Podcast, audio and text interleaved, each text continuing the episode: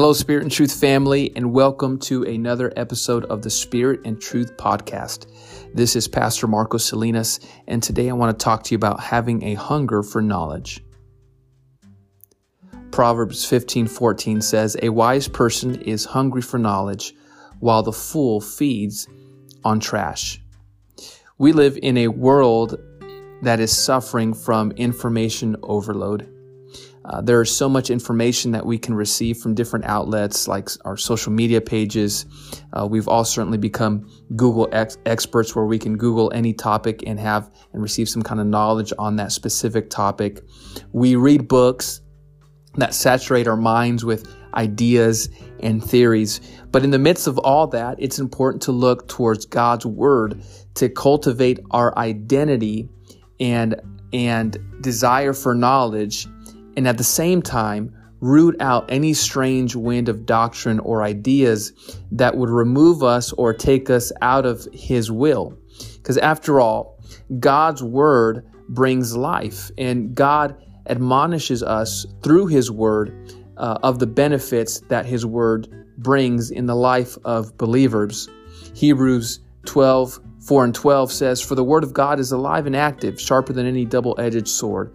It penetrates even the dividing of the soul and spirit, joints and marrow. It judges the thoughts and attitudes of the heart. God is, is admonishing us towards the benefits of his word. 2 Timothy 3 16 and 17 says that all scripture is God breathed and is youth, useful for teaching, rebuking, correcting, and training in righteousness so that the servant of God may be thoroughly equipped for every good work.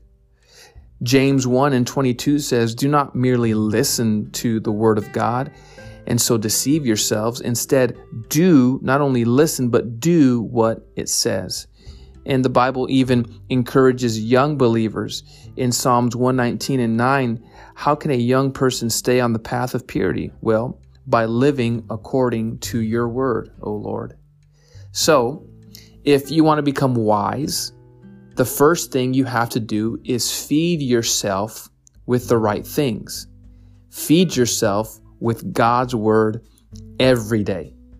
Proverbs 2 and 6 says that it is the Lord who gives wisdom. From him come knowledge and understanding. And so you don't get wisdom from television. You don't get wisdom from the internet. You don't get wisdom from magazines. Wisdom comes from God. See, the Bible says, again in Proverbs 15 14, my opening passage, a wise person is hungry for knowledge, while the fool feeds on trash. You see, there, there are two options. You can either feed on truth, which brings wisdom, or you can feed on trash. See, whatever you fill your mind with is what's going to come out. Garbage in, garbage out. So, if you want to be wise, feed on truth every day. Now, there are three kinds of things that you can feed your mind with. Three kind of things that you can feed your mind with. Number one is poison. Number two is junk food. And the third option is health food. Let's talk about poison for a second. Poison is simply the stuff that poisons your system. It's bad for you. It takes you down. It diminishes your potential. Pornography is poison. And we've heard people say, I've heard people say, well, I can watch that stuff. It doesn't bother me anymore. Well, that's the problem. When you can watch and read things that are profane, blasphemous, evil, vile, and abusive, and it doesn't bother you, you have a problem you have become, the Bible says, a fool. But wise people protect their mind. Wise Christians protect their mind. They don't allow just anything into their mind, they keep poison out. So don't feed your mind with poison, keep that out, and you will become wise. Let's talk about junk food. Junk food is neither good nor bad it just has no nutritional value to it.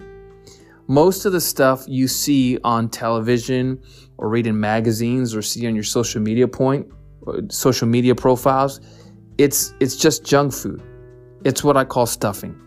But the problem with stuffing is that when you stuff yourself with stuffing, you have no hunger left over for the truth. If you watch TV for hours a day, or you're on the internet for hours at a time, or social media for hours at a time, your mind is full of empty calories. Empty calories that don't help your body or your mind. And finally, there's health food. Health food is nutritional food. Health food, in my example, is the Word of God. It helps you grow and maintain your health. Truth is the health food for your mind. So the wise person feeds on truth. Truth makes you wiser. Truth in the knowledge of God, God's word makes you wiser in your relationship. It helps you manage your time. It makes you wiser in your money, using your money, in your business, in your parenting, in your marriage, and every other area of your life. So, to feed your mind with truth, the first place you need to go to is God's Word. The more you develop the habit of spending time each day reading and studying God's Word, the Bible, the wiser you will become.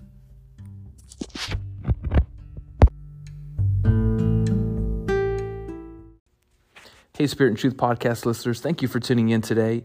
I'm going to be reading from 2 Samuel chapter 9 and verse 3 and discussing God's covenant of kindness to us. Then King David said, Is there still not somebody from the house of Saul to whom I can show the kindness of God to? And Ziba, the king's servant, said, There's still the son of Jonathan who's lame in his feet. He can't walk. So the king said to him, Where is he? And Ziba the king's servant said, Indeed, he's in the house of Machir the son of Ammiel in Lodabar. Then King David sent and brought him out of the house of Machir the son of Ammiel from Lodabar. And when Mephibosheth the son of Jonathan the son of Saul came to David, he fell on his face and prostrated himself before King David. And David said, Mephibosheth, is that you? And Mephibosheth answered, He said, It is I, your servant. So David said to him, Do not fear, for I will show you kindness for Jonathan your father's sake, and will restore to you all the land of Saul your grandfather, and you shall eat bread at my table continually. Here in chapter 9 of 2 Samuel, we find a very different picture than what we read transpiring in chapter 8. Because in chapter 8, we read of clashing, strife, and death in order for God's kingdom to be established through King David. But now we turn from the sights and the sounds of the battlefield and into a beautiful picture of God's loving kindness. It's his covenant love that is expressed through the life of David in the way in which he treats this man, Mephibosheth. But who is Mephibosheth? Well, 2 Samuel 4 and 4 tells us that after the death of King Saul and his son Jonathan, that Mephibosheth's nurse, took him and fled in panic. And in her haste, Mephibosheth fell and was dropped, and as a result, he became paralyzed and he was unable to walk. You see, Mephibosheth was Jonathan, David's best friend's son.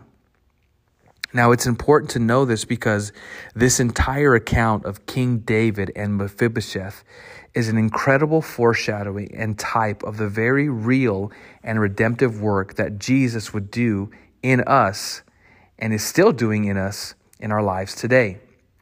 Now, I think it's appropriate to say that we find David here at his very best.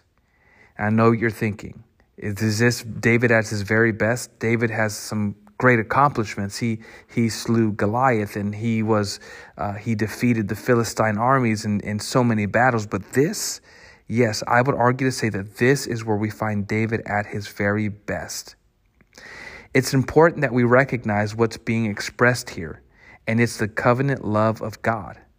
It's not just somebody being nice for the sake of being nice, but here the Hebrew word is being expressed.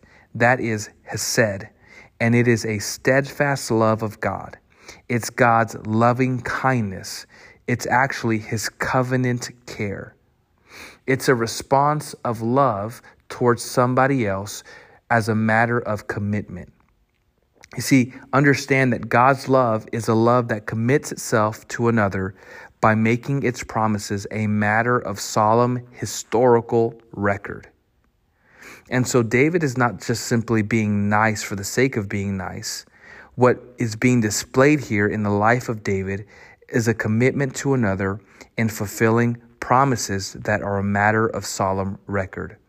So David here is taking on the attributes of God in displaying love towards another person as a matter of solemn record. Think about it. To Abraham, God said this My covenant is with you, and you shall be a father to many nations. He said, I'm going to establish my covenant between me and you and your descendants after you in their generations for an everlasting covenant, to be God to you and to your descendants after you. So if you stop and think, I've often asked myself this question Why did God give Abraham insight to the fact that he would destroy Sodom and Gomorrah? And, and why did he give Abraham the opportunity to plead on its behalf? Well, it's simply because of God's covenant of loving kindness that he had with Abraham. Because Abraham's family was in Sodom. And God cared for Abraham and displayed it through his covenant of love and care towards Abraham. And so he gave him insight to what would happen and allowed Abraham to plead on behalf of his family. Why? Because God loved and cared for Abraham. And so the model of David's kingship was marked by justice and righteousness and loving kindness towards others. As a king, he sought then to operate in his leadership by doing what was good and what was right. He recognized that it was on account of God's promises to him that he found himself in the position that he had currently been in. And because of this, he set out to display the same loving kindness towards others. And so here's the big question that David asks himself in 2 Samuel 9 and 3. I wonder, he said, is there anyone left of the house of Saul that I may show kindness for on Jonathan's sake? You see, David had a covenant with Jonathan. As a matter of fact, David had a covenant with King Saul. You see, as, as Saul was chasing after David, looking to destroy him because he knew that one day David would ultimately rule Israel in a moment of sanity, Saul made a covenant, a pact with David, and said, David, I want you to remember me and I want you to remember my family whenever you take the throne in Israel. And he asked David to always have somebody from his family represented in his kingship. And so understand that David didn't ask himself this question Hey, is there anyone from King Saul's family that I may bless or that's still out there. He didn't ask himself that question in order to destroy a potential enemy. No, instead, he set he asked that question to find somebody, an undeserving somebody to whom he could show the covenant kindness of God. Now here's here's the big deal. You can't give out what you don't have. David was giving out God's loving kindness towards somebody else because he realized in my life where I am right now at this very moment, it is only because of God's covenant of loving kindness towards me. In other words, every good and perfect gift comes from God. And so now I am willing to give out to others what I have received. You see, David was in a position of blessing and power. He could have sought out Mephibosheth in order to destroy a descendant of a backslidden king who wanted nothing more than to destroy David and God's promises in his life. Here's a warning self seeking and self gratifying Christians, only concerned with their own kingdom, do not fulfill the covenant of love that God has called his church to show others. And so I end with asking this question when is the last time that you showed somebody, an undeserving somebody, godly kindness? When is the last time that you extended forgiveness? When is the last time that you have been the peacemaker, withheld judgment, looked past somebody's flaws and extended a helping hand and blessed someone whose life was an absolute mess. I want you to know that in doing so, you take on the nature and attributes of Jesus when he first found you.